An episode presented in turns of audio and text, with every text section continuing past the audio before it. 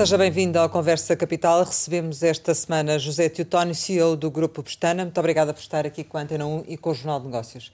Como sempre acontece, começo por lhe perguntar o que é para si neste momento capital em Portugal. Começo por lhe agradecer o convite para poder aqui estar presente. Olha, o que eu acho que é hoje a capital para Portugal, e no fundo não, se calhar não é só para Portugal, é para o mundo inteiro, é conseguir gerir bem esta, esta pandemia, não é? E, portanto, conseguir aqui encontrar um equilíbrio entre as questões que são de saúde e que é preciso, obviamente, gerir uh, bem, porque só isso é que poderá, a seguir, ganha, dar a confiança que permitirá também, a seguir, a economia recuperar e retomarmos uma qualidade de vida que todos merecemos. E qual é o retrato que faz neste momento do turismo em Portugal? O turismo em Portugal está hoje uh, um nível muito, muito, muito baixo. Nós vinhamos de um fevereiro que tinha sido o melhor de sempre e todos os grupos hoteleiros tinham, naquilo, principalmente aqueles que são, portanto, que trabalham com os destinos de resort, o Algarve, Madeira, porque nas vendas que tinham feito, quer em novembro, naquilo que é a Black Friday, mas que aquilo é, é a Black Week, quer depois no January Sales, que é também um período que se vende bastante já a férias de verão, tínhamos também o recorde de vendas e, portanto, tudo parecia que ia ser um ano fantástico. Obviamente que com esta pandemia uh, essas vendas foram todas anuladas, uh, é raras aquelas que continuaram, contam-se pelos dedos e é de portugueses, não, não de internacionais, e já havia muita venda internacional, e portanto tivemos, por exemplo, dois meses completamente fechados. Nós no Grupo Stana, o mês de abril e maio, a faturação em termos de hotelaria foi zero. E, por exemplo, no mês de junho, a faturação que deveria ser 23 milhões, à volta de 20 milhões, foram 500 mil euros. Portanto, isto mostra bem como é que estamos hoje em termos do setor turístico e o governo fez tudo para conseguir haver uma recuperação, começar a haver uma recuperação aqui durante o mês de julho, principalmente nos destinos como o Algarve, que são destinos sazonais, e portanto, se perderem o verão, perdem o ano. E tentou tudo, mas a verdade é que com a subida dos números uh, na zona de Lisboa, com o facto de termos saído ou não termos sido eleitos no corredor eh, sanitário do inglês e também pelo facto do transporte aéreo não ter recomeçado, por exemplo, a TAP tem hoje os aviões todos parados, essa retoma não se deu. Mas estamos já a meio do, do, do, verão. É possível já dizer de certo modo que o verão está perdido ou ainda não? Está, está perdido em termos globais, quer dizer, nós eh, acredito que esta segunda quinzena de julho e agosto no Algarve teremos portugueses e, e alguns portugueses, mas, por exemplo, no nosso caso, abrimos cerca de 40% dos quartos que tínhamos no Algarve. No mês de agosto vamos ter uma ocupação que rondará metade daquilo que era o habitual.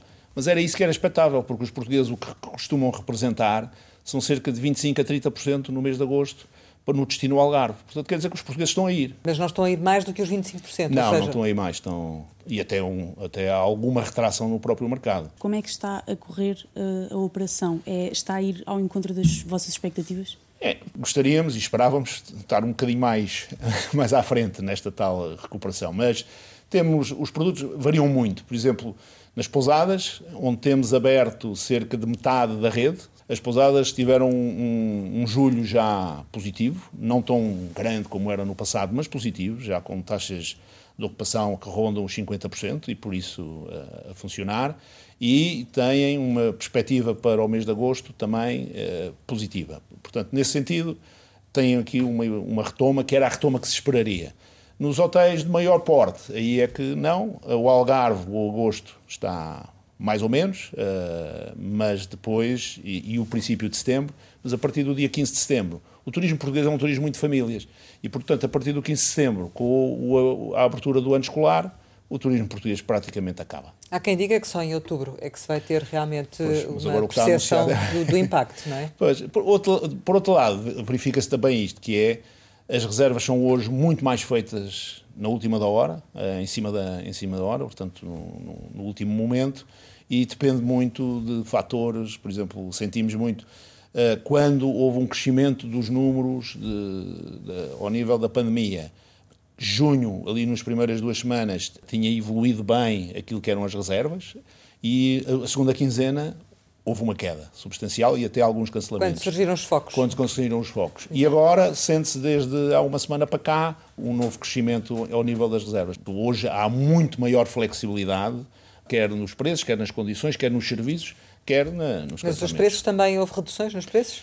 Não há propriamente uma redução no preço público, se quiser, mas não há dúvida que o que se oferece hoje é mais serviço. Faz upgrade nos quartos, há, há, serviços que começam a ser incluídos, como uma oferta do pequeno almoço, a oferta de alguma refeição, e, portanto, tem, no fundo, estamos a tentar é aliciar mais os clientes para, para poderem. Mas baixar o preço não devia ser uma hipótese a considerar? Não só é, o preço acaba por baixar, não é? Porque quando damos mais serviço pelo mesmo valor, eh, o preço está implícito. O que estamos a tentar é não entrar numa guerra de preços. Principalmente não baixar muito os preços nesta fase, porque depois o retomar dos preços, quando houver uma retoma da atividade, é, é muito difícil. Todos a fazer o mesmo? Eh, nós todos dizemos que sim, mas depois. É que, na verdade, eh, não querem entrar em guerras, mas há uma guerra, não é? Sente-se que há um, um, abaixamento dos preços ao nível da hotelaria, isso é indiscutível. Agora, a verdade é que isto é uma crise global e esta questão do turismo afeta todos os países. Portugal está a ser vítima de uma guerra pela conquista de, de mercados? Eu penso que sim, porque quando estávamos todos fechados, estávamos todos no mesmo barco. E, portanto, havia um consenso ao nível da União Europeia que era preciso retomar a atividade turística, porque a atividade turística é importante para um, um, um conjunto de países que estão na União Europeia. E todos trabalhavam em conjunto para que essa retoma se desse. Quando o mercado abriu, obviamente os destinos são concorrentes em si. E, portanto, obviamente os destinos espanhóis tentaram aliciar primeiro as companhias de aviação, os operadores aeroportuários e também os, os operadores turísticos para que começassem, os primeiros voos passassem a ser para os destinos espanhóis e não para os portugueses. Os italianos tentaram a mesma coisa, os gregos a mesma coisa. E nós acordámos tarde demais para essa realidade? Não, nós também tentámos, mas uh, nós, uh, eu acho que na altura descurámos um pouco porque pensámos que tínhamos gerido nós nessa fase, uh, e até maio, éramos o, o, bom exemplo na gestão da pandemia e eram os números mais baixos que havia, não é? Mas essa mensagem acabou por ser perversa. E essa, não? mas sentia-se, com os operadores turísticos falávamos, o Algarve e também a Madeira eram dos destinos que eram, estavam na lista de preferência de, dos mercados emissores, portanto, quer do mercado inglês, quer do mercado alemão. Ora, o tal planalto que se prolongou aqui em Portugal, enquanto os outros desceram drasticamente, que fez com que depois Portugal ficasse fora, por exemplo, dos corredores sanitários ingleses, enquanto os, os destinos espanhóis ficaram todos dentro. Houve uma falha ne, ao nível diplomático, nomeadamente na, no Não sei se sou falha diplomática, sou falha. Na, na, há ali uma questão da comunicação, porque mesmo este planalto foi feito em Portugal, em Lisboa, na zona de Lisboa. Não se percebe como é que a Madeira, que é um destino em que não houve uma única morte, onde o número de infectados foi limitadíssimo, em que não aconteceu nada durante três ou quatro semanas.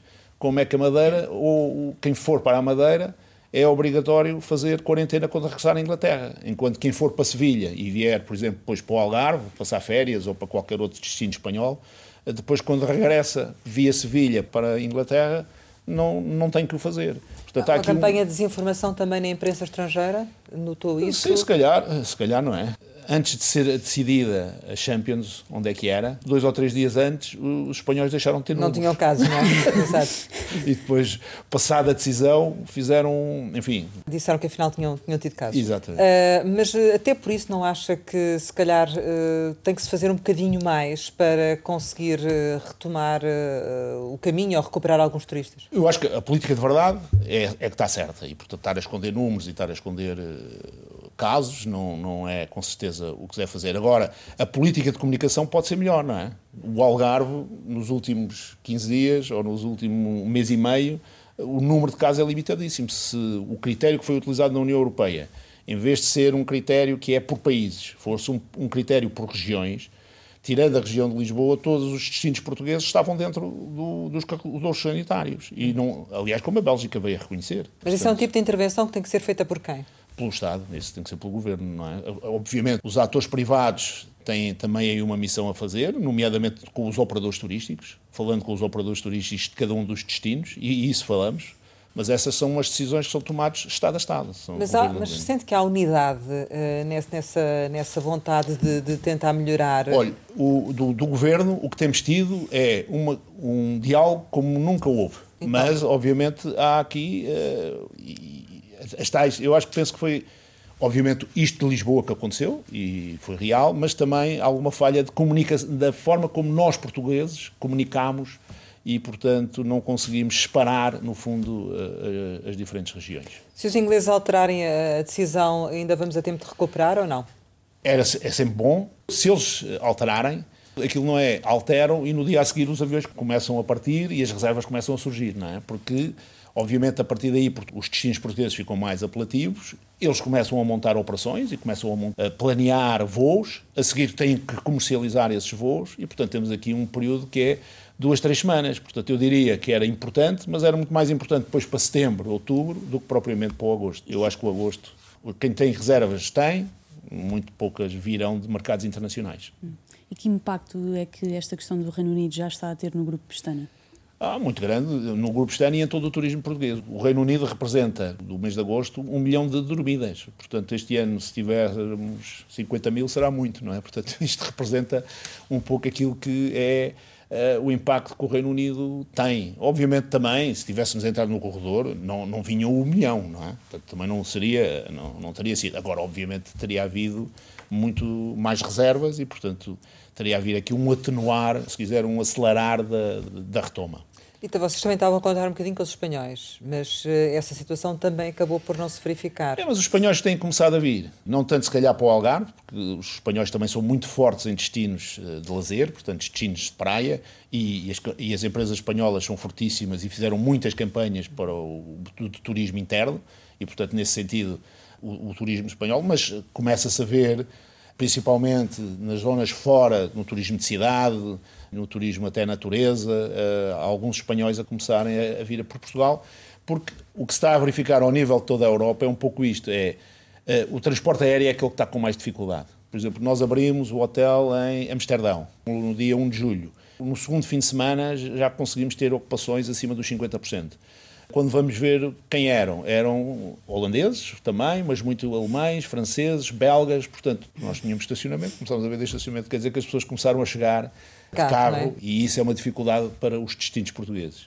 Neste momento, quais são os nossos maiores concorrentes em termos de, de turismo? Ah, os espanhóis, eh, os gregos uh, e, e Itália, que têm conseguido, depois, enfim, de ter tido uma situação muito grave, mas têm conseguido ficar fora que é estranho, da exclusão. É? Portanto, está dentro de todos os corredores sanitários, incluindo agora a Irlanda.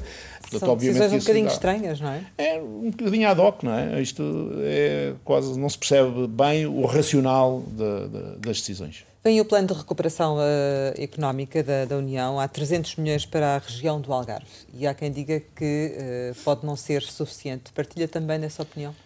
O Algarve está a ter um, uma crise profundíssima, não é? Porque é aquela região que em Portugal mais depende do, do, turismo. O Algarve e a Madeira serão as duas regiões onde o setor do turismo tem maior impacto em termos de toda, de toda a economia.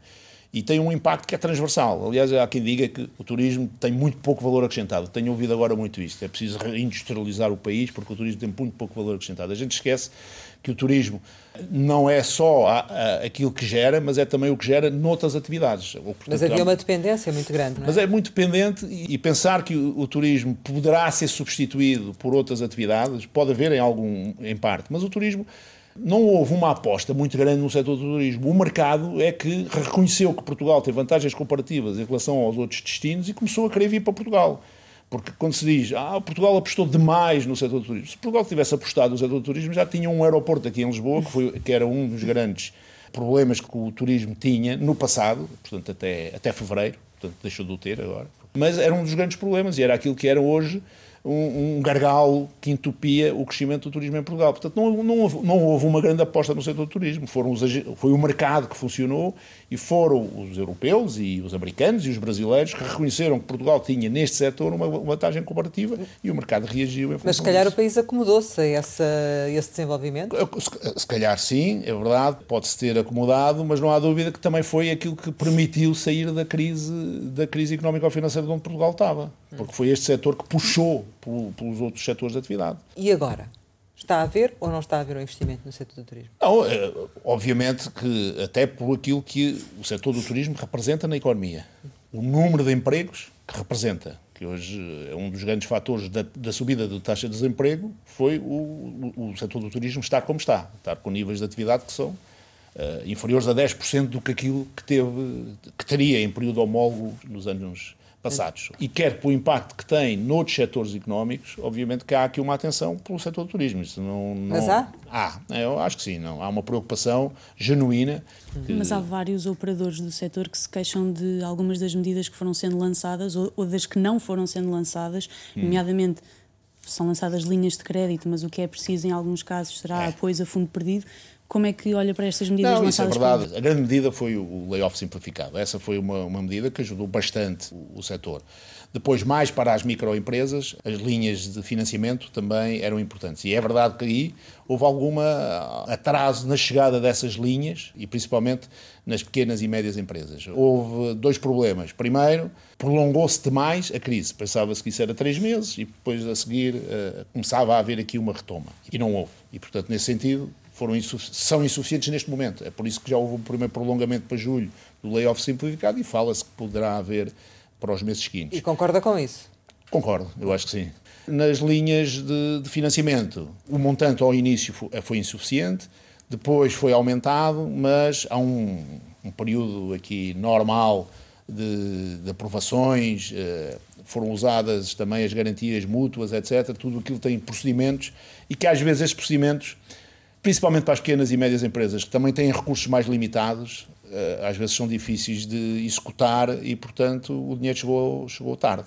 O Grupo Stena recorreu a essas linhas? Não, o Grupo Stena só, só recorreu ao layoff simplificado e houve numa ou duas empresas em que fomos aos financiamentos, mas não é esses de apoio à tesouraria, financiamentos de mais de médio e longo prazo. Quantos trabalhadores é que têm em layoff? Tivemos no, no início 2.300, nesta altura devemos ter eh, à volta 60% disto, portanto, à volta de 1.500, 1.600. Portanto, já houve vários que já saíram. Nós, Grupo Estana, se tivéssemos, uh, se fosse o ano passado por esta altura, nós não tínhamos 2.300 pessoas. Nós estávamos a trabalhar com 3.400, 3.500 pessoas, porque durante o, o, o verão, e então este ano, que tínhamos vários hotéis a abrir, nós iríamos contratar cerca de mais mil a mil e cem pessoas. Sim, mas já se percebeu que este, este verão, uh, se conseguirem fazer uh, resultados para cobrir os custos, já é bom, não é? É, é. Aliás, eu, eu, costumo dizer que o nosso grande objetivo, em termos agora falando de grupo, nós o ano passado tivemos 180 milhões de euros de EBITDA, foi isto que foi o EBITDA que fizemos. Este ano o nosso grande objetivo é chegar a zero e que, se conseguirmos isso, é uma vitória muito maior do que ter conseguido os 180 do ano passado. Porque o ano passado tínhamos muitos clientes, os clientes entrávamos pela porta, às vezes até tínhamos que fechar as janelas, senão também entravam pelas janelas. Portanto, o que nós estamos a fazer, hoje temos ainda atividades, por exemplo, a hotelaria em Portugal ainda hoje é negativa, foi muito negativa em março e, uh, e, e em, em abril e em maio, junho também foi negativa, julho já será um bocadinho menos, mas é, é, é, negativa. Mas, por exemplo, as unidades que estão abertas eh, já estão a gerar, pelo menos pagam os seus custos, já não estão negativas. Temos já atividades como o, o e, e, o real estate que já estão a ganhar uh, algum dinheiro, uh, não o que era do passado, mas a ganhar algum dinheiro. Lá fora estamos a abrir alguns hotéis, estes hotéis que abriram, nomeadamente o de Berlim e o de Amsterdão e agora o de Madrid, como são cidades, são muito mais resilientes, imediatamente conseguiram logo ali taxas de ocupação de 30%, 40%, e portanto também com isso, dada a nossa estrutura, nós conseguimos também já, ser, já não ser negativos e portanto certo. passar tal pelo terreno positivo, e portanto temos é que gerir muito bem, e gerir muito bem os custos. Fizemos uma gestão muito grande de custos, todos os projetos que não eram estruturais terminámos, uh, poupanças grandes ao nível dos parceiros, falámos com os nossos parceiros, seja ao nível de telecomunicações, seja ao nível de sistemas, para também renegociar, renegociar contratos, contratos etc. E, portanto, estamos a tentar fazer esse trabalho. É por isso que eu lhe digo, é muito mais difícil se conseguirmos chegar ao break-even este ano do que ter grandes resultados nos últimos três anos em que havia um mercado que realmente é era... um otimismo moderado, digamos assim. Não, eu costumo dizer que estou muito preocupado, mas não estou desesperado. Neste momento, com as perspectivas que existem, não conseguiremos. É. Mas se as coisas melhorarem, algures ali por eh, setembro, se o Algarve não fizer o verão, perdeu o ano. Nós no Algarve vamos ter três épocas baixas. Porque a atividade que estamos a ter em julho é equivalente à atividade do mês mais fraco que havia no Algarve, que era o de janeiro. Por isso é que eu lhe perguntava, quer dizer, o verão está perdido tanto para o Algarve, certo? Para o Algarve, pronto. Pois o que eu lhe estava a dizer é que nós temos aqui outra vantagem com a diversificação que temos, eh, e, nomeadamente na Madeira. A Madeira é um destino que não é, não é sazonal, portanto funciona ao longo de todo o ano. Portanto, se houver aqui um aumento na confiança dos consumidores, se houver aqui algum crescimento da atividade, nomeadamente do turismo de inverno, nós neste momento na Madeira, dos 12 hotéis que temos, só temos um aberto. Se nós conseguirmos abrir por exemplo, metade da oferta, com metade da, oferta aberta, já conseguimos, dada as sinergias que temos e, e o, o, trabalho que temos feito ao nível dos custos, pelo menos já não perder também aí dinheiro. Quando é que esperam que possa começar a haver uma recuperação mais, mais sustentável? É já para o ano? Recuperações aos níveis de 2017, 18 e 19, que foram os grandes anos, vai demorar um período longo. Não, não tínhamos, não tínhamos ilusões. Anos? Sim, sim, no mínimo 3 a 5 anos, no, no mínimo. Uh, o que vejo é, quando houver uma recuperação do setor em termos globais, Portugal, neste setor de atividade, é daqueles setores de atividade onde tem vantagens comparativas relativamente aos seus destinos concorrentes. Naturais, vantagens naturais. Ou seja, tem praias como os outros não têm, tem cidades com história, tem um povo que sabe acolher, tem colaboradores e profissionais que são muitíssimo bons eh, na prestação do serviço hoteleiro, sendo muito competentes naquilo que fazem, sem ser serviçais, e isso o consumidor hoje também gosta disso. Temos aqui vantagens comparativas uh, que acredito que Portugal, passando, se houver uma recuperação global do setor, os destinos portugueses são daqueles que podem, podem recuperar. Portanto, voltamos àquilo que éramos daqui a 3, 5 anos. Não, não, não voltamos porque o mercado vai demorar a chegar lá. O mercado vai demorar a chegar lá. Na última crise demorou 8 anos Portanto, vamos ver uh, quanto tempo. Mas também o setor turístico português não precisa dos anos de 2017, 18 ou 19 para passar a ser rentável. Tiverem... Isso consegue-se quando? Em... Isso o que nós esperamos é em 3 anos. Acho hum. que é 3 anos. Pelo caminho, alguns terão mesmo de encerrar. Eu penso que sim. As empresas que ao longo destes 3 anos não economizaram, quer dizer, hoje estamos a viver das economias que fizemos no passado e, portanto, enfim, somos uma empresa que é familiar, é uma empresa que não distribui dividendos, que os dinheiros ficam dentro da organização e é esses dinheiros que estão a ser usados para passarmos este, este período, para pagar os salários e pagar os custos fixos que temos. Portanto, empresas que não, não tiveram estes três anos porque chegaram ao mercado há menos tempo, ou empresas que distribuíram uh, os resultados que tiveram vão ter muito mais dificuldade para suportar esta época de crise, que é uma crise profunda. Isso é uma oportunidade para um grupo como o Pestana, por exemplo, para. Não, para, para, para o Grupo Pestana e é, é uma oportunidade para o turismo português em termos globais, porque um dos problemas que o turismo nacional tem é que é muito fragmentado. Nós, Grupo Pestana, somos líderes em Portugal, mas a nossa cota de mercado é 4,9%, 4,8%, 4,9%. E somos o maior grupo, o segundo maior grupo é a Vila Galé, tem 2,8%, 2,9%. E hoje a indústria turística tem muitas sinergias, tem muito ganhos com economias de escala. E o modelo de negócio também mudou muito, porque passou muito mais para plataformas e comércio online, que obriga a sistemas, obriga a investimentos completamente diferentes e de outra espécie. E, portanto, isso pode ser uma oportunidade para haver aqui alguma consolidação no setor. Mas os fundos uh, continuam a investir no setor em Portugal, ou não? Os, ao, começa a haver fundos a vir para Portugal nesta fase, porque a aproveitar há, as oportunidades. Para tentar é? ver se há oportunidades. Mas os fundos hoje que vêm para Portugal vêm muito numa expectativa de que, como há dificuldades grandes, portanto, conseguirem comprar barato. Já foi abordado nesse sentido? Ah, todos, todos os meses. Mas Enfim, não está interessado, fundos, não é? Não, uh, depende. Depende de, de, de, de, como, de como são feitas as propostas. São feitas em parceria agora, vender unidades nesta fase não, é, não era com certeza boa política. Mas admite ter de vir a fechar unidades? Não, eu penso que há algumas unidades que não abrirão este ano e não abrirão sequer para o ano. Portanto, só daqui a dois anos é que voltarão a abrir. Uh, as pessoas que estão a ir para férias, há duas coisas que elas querem ter uma boa experiência de férias, mas sabendo que alguns procedimentos mudaram. E esses procedimentos é o tal haver espaços amplos, permitem o, o, distanciamento social, poderem gozar das piscinas e usufruir das piscinas sem estar tudo em cima uns dos outros, etc. Portanto, hotéis que têm espaço é fácil. Hotéis que são, por exemplo, muito em altura, que não têm varandas, onde o arejamento é mais difícil, onde uh, obriga as pessoas a usarem muito elevadores, onde há uma grande, alguma massificação, por exemplo, na hora das refeições, etc. São hotéis em que as pessoas se sentem menos confortáveis. E, portanto, são hotéis é que é mais difícil uh, abri-los. E, portanto, serão esses que demorarão mais a abrir. E se há hotéis que nem para o ano vão abrir, isso significa que poderá haver despedimentos?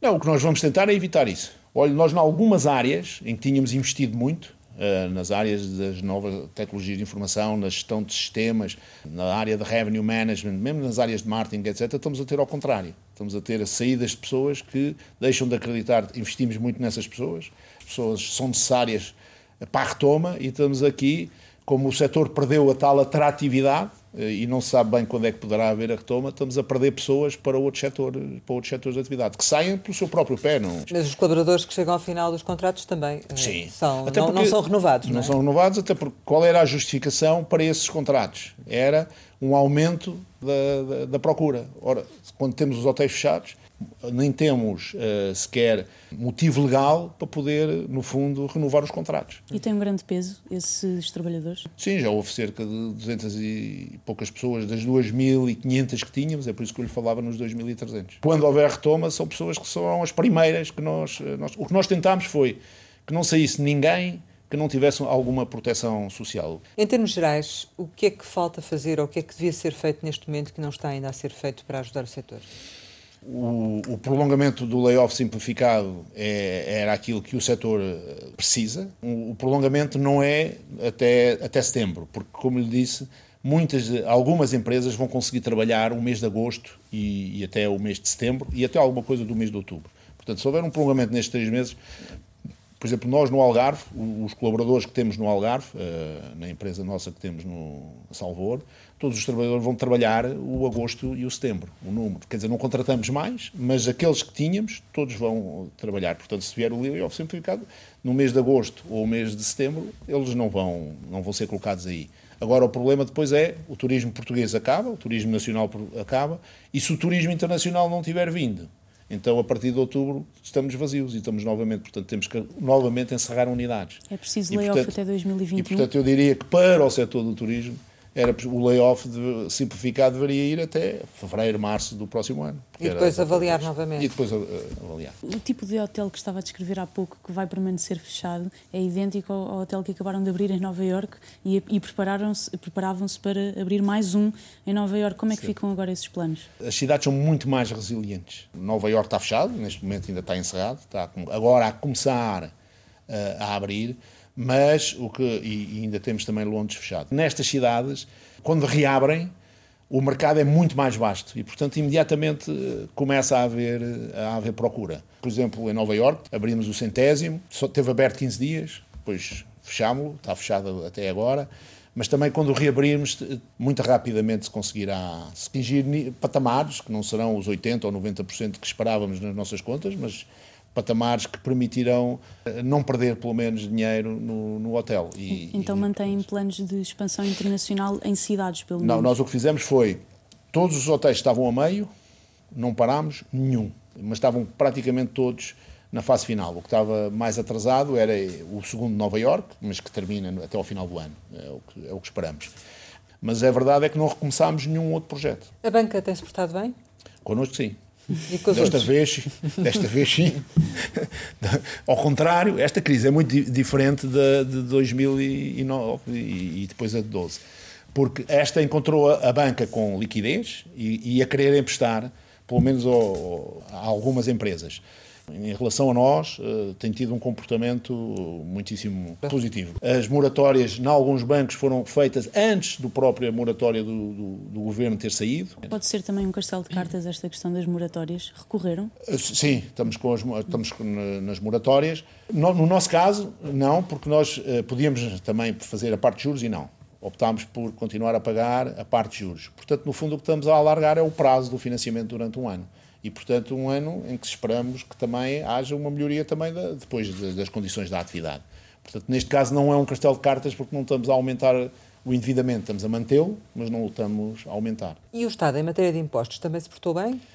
O Estado, em termos de impostos, fez moratórias também uh, e fez a, a questão do, do, do PEC, portanto, sim. também foi, foi aí positivo. Agora as taxas, as taxas de imposto continuaram a subir, mas também não vale a pena agora mexer no IRC, porque o IRC não vai haver, pelo menos no setor turístico, não acredito que nenhuma empresa vá ter resultados resultados positivos este ano, portanto não, não, não toca aí.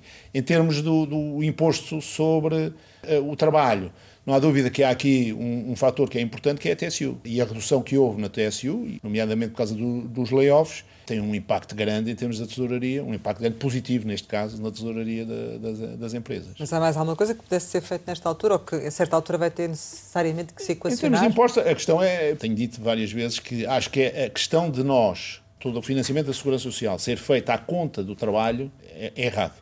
Porque, no fundo, um dos grandes dilemas que existe hoje nas sociedades modernas e na economia moderna é, é arranjar trabalho, é haver emprego. E depois estamos a onerar muito o trabalho e quem cria trabalho, porque a Segurança Social, a tal TSU sobre as empresas, é quem financia na íntegra a Segurança Social. Eu percebo que na parte dos trabalhadores os 11% possa ser, porque no fundo também é o seu seguro, porque aquilo é o que lhes dá para a sua reforma e é aquilo que contribui para também, num caso de haver, olha, uma pandemia como esta e as pessoas ficarem sem trabalho, aquilo que lhes garante o subsídio de desemprego, portanto é o seu seguro social e penso que as empresas também podem colaborar uma parte nessa parte do seguro social, mas não é nos 23,75. E, portanto, uh, e o financiamento da segurança social deveria vir de outros impostos, nomeadamente os impostos que têm a ver com o consumo e não todos de quem cria trabalho. Mas seria uma medida para tomar proximamente, até para ajudar o setor? Olha, agora que estamos a reequacionar o país, em termos daquilo que é a estratégia futura e de médio e longo prazo, acho que era uma medida positiva tentarmos repensar como é que desoneramos, no fundo, aquelas empresas que criam postos de trabalho. Já falámos aqui do aeroporto, no caso do aeroporto de Montijo, e o ministro já veio dizer, equacionar até a possibilidade de alterar a lei, enfim, para dar eh, seguimento à construção do aeroporto. Eh, é também defensor de que, que, se faça isso, que se acelere a construção? É, o, o, aeroporto de Lisboa era o grande entrave ao crescimento do turismo em Portugal. Eh, e não só do turismo, porque depois um aeroporto é uma infraestrutura que eh, impacta todas as outras atividades. Quando havia N empresas que queriam fazer aqui parte dos seus serviços partilhados e por aqui centros de competência, etc., são pessoas que precisavam, precisam de viajar e, portanto, precisam de um aeroporto. E o aeroporto no verão Aquilo era um aeroporto era um pandemónio, não é? Um serviço que se prestava péssimo. E, portanto, o novo aeroporto era urgentíssimo. Uma das coisas que esta pandemia trouxe é que deixou de ser urgentíssimo. Mas um aeroporto demora cinco anos, até está pronto. Portanto, é um projeto que não se deve desistir, é um projeto que deve agora começar e porque ganhamos tempo para, para o fazer e para o fazer em condições. Relativamente à TAP, preocupa a reestruturação que possa estar a caminho, as mudanças que têm ocorrido na empresa? A, mim, a TAP, o que me preocupa muito, é hoje, estamos em agosto, e os 100, 100 aviões que a TAP tem estão todos no chão. Isso é que me preocupa, porque não está a servir o, o, turismo e não está a trazer fluxos turísticos para Portugal. Isso é que me preocupa.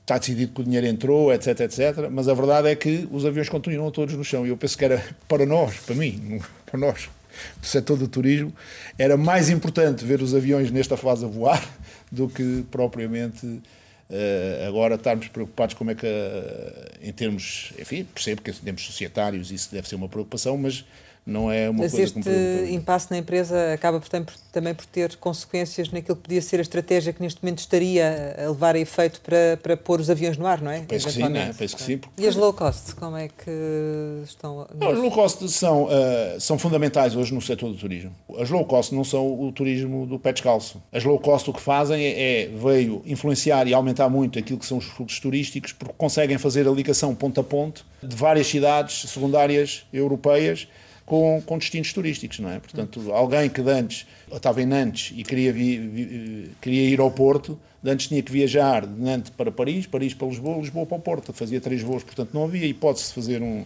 um fim de semana de férias ou, ou, de fazer um fim de semana alargado. Agora não, tem voos na Transávia, vai direto de Nantes para, ou da Rainer, de Nantes para, para o Porto e, portanto, com isso aumentou muito os fluxos turísticos. Portanto, as low cost são fundamentais nesse sentido.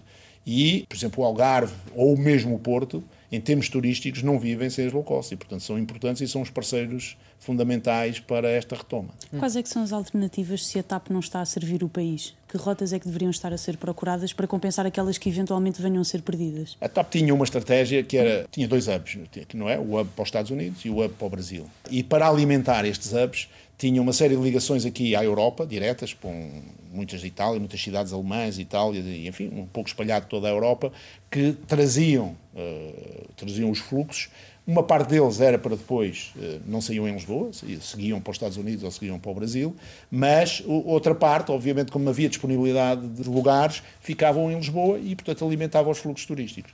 A partir do momento em que esses hubs terminaram, o que acontece hoje é que não têm razão económica para pôr os aviões. E, portanto, estou com esse problema e deixou de haver, por exemplo, ligações da Alemanha para Lisboa, que antes havia muitíssimas, neste momento são pouquíssimas. Não é? Portanto, a indefinição também está, de certo modo, a prejudicar. Não é? Claro, a indefinição está a prejudicar o setor. Acha que nesta altura, e para concluirmos, que seria eh, mais sensato uh, investir uh, ou passar a mensagem de Portugal como um destino preferencial para determinado tipo de turismo? Imagino, estou a pensar, por exemplo, no turismo da natureza, enfim, uma mensagem mais direcionada para captar, uh, também com base na segurança que o país pode oferecer? Não, é isso. Fazemos, quer dizer, a iniciativa privada, e até em conjunto com o Turismo de Portugal, tem feito várias campanhas. Eu acho, hoje, a, grande base é a segurança e a confiança.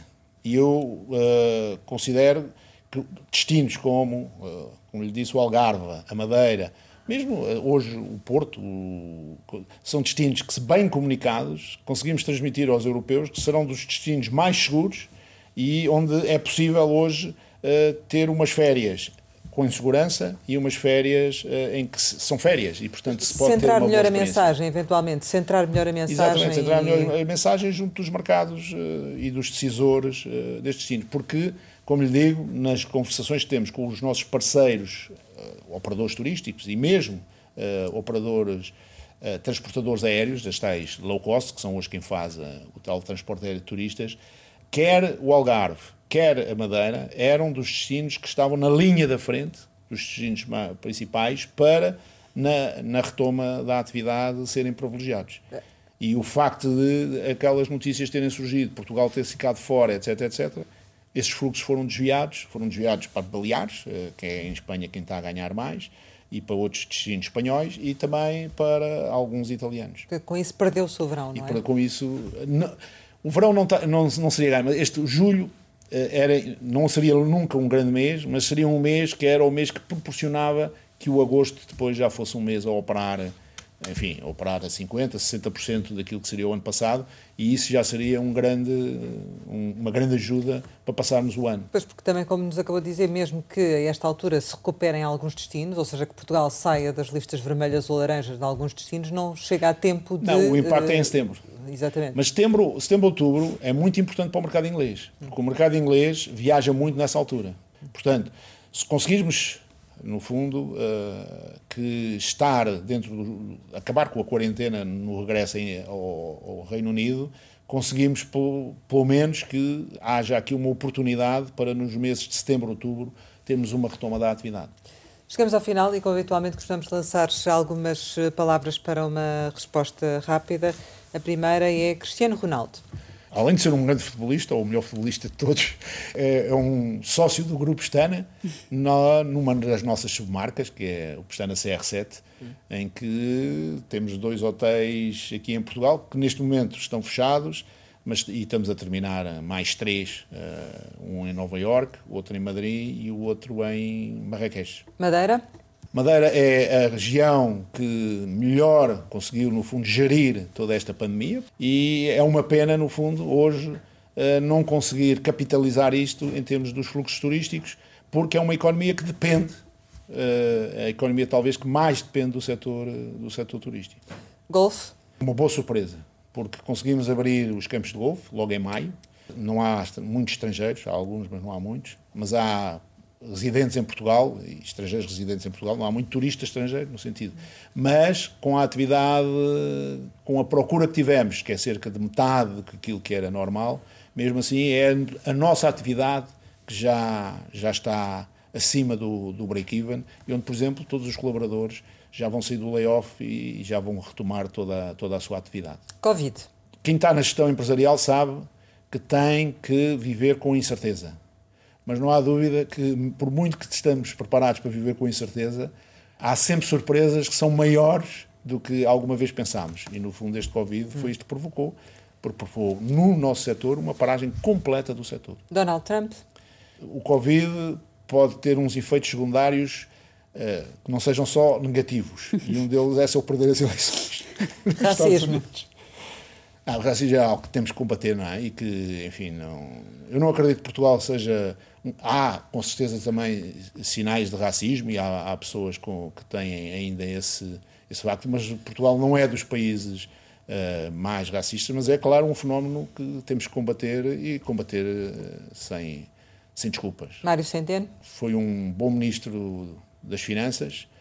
Hum, não sei se era a altura certa para se abandonar para se abandonar uma pasta tão importante quando estamos aqui no meio de um, de um flagelo grande em termos económicos para o país. Futebol. Eu sou um apaixonado por futebol, eh, mas acho que eh, tenho dito até no meio desta pandemia que o futebol parece que vive um bocadinho aliado destas coisas, porque quando temos um país a viver eh, a crise que vive, por exemplo, um gestor empresarial, fala-se que ganha 2 ou 3 milhões e acha tudo uma loucura. Mas quando se fala de um jogador de futebol que ganha 5, 6 ou de um treinador que ganha 7, 8, eh, toda a gente esquece. E, portanto, eu acho que é uma, uma atividade que vive aqui um bocadinho à margem de, daquilo que é a sociedade e as pessoas aceitam isso, é, que é o que mais me espanta. Para uma resposta rápida, mesmo para terminarmos, família. É, o mais importante é conseguirmos, nestas alturas, é, é que damos ainda mais valor àquilo que é a família, porque são aqueles que nos estão próximos e nos podem ajudar. Férias? Férias é Algarve e Madeira. Sonho. cá dentro, férias cá dentro.